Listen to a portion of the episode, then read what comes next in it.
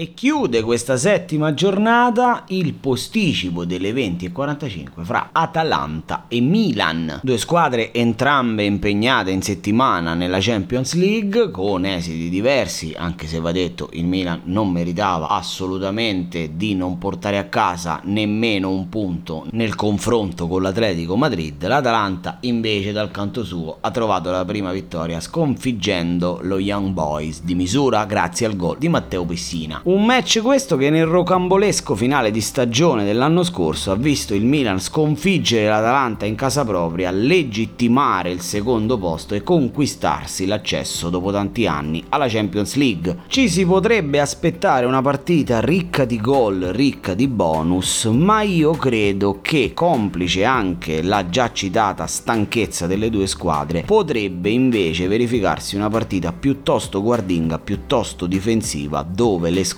proveranno sicuramente a vincerla perché entrambe vorranno vincerla, ma non mi aspetto un atteggiamento spregiudicato da parte di nessuna delle due squadre e non mi aspetto soprattutto che una possa prevalere nettamente sull'altra come capitato negli anni passati. Naturalmente i calciatori che avete in rosa di queste squadre, ragazzi, vanno messi tutti, perché nelle grandi partite non va mai tenuto nessuno fuori, compresi quei calciatori per i quali si parla di ballottaggi, di acciacchi, Diaz eccetera eccetera. Mettete tutti quelli che avete. Purtroppo la sfida non vedrà male per l'Atalanta, bene per il Milan, uno dei calciatori più amati dai fantallenatori che è Robin Gosens, perché si è infortunato proprio in settimana contro lo Young Boys, ma c'è comunque per i bergamaschi e per i fantallenatori il gradito ritorno, probabilmente dal primo minuto o comunque a partita in corso,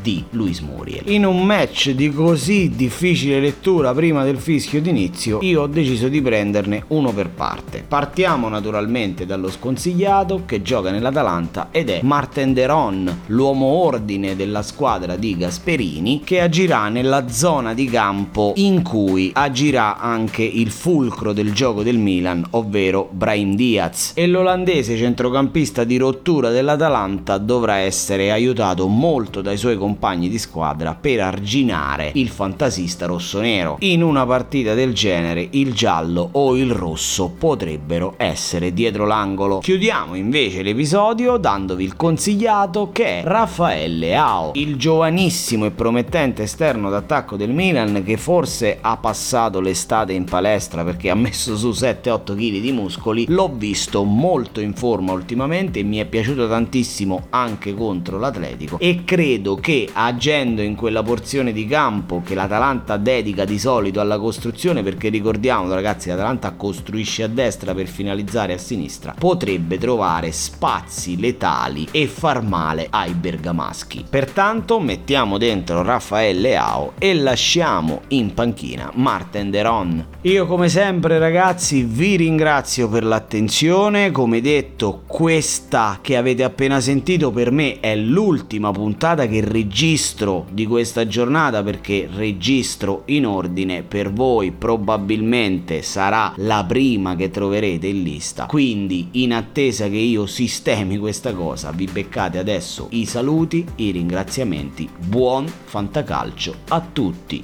ricordandovi che se volete chiedermi qualche consiglio personalmente potete chattare con me in tempo reale sul canale Telegram di Fantacalcio Indipendente, oltre naturalmente, avevo dimenticato di aggiungerlo, a potermi seguire su Instagram cercando il Fantacalcio Indipendente oppure su Facebook cercando, neanche a dirlo, il Fantacalcio Indipendente. Di nuovo buon fantacalcio a tutti!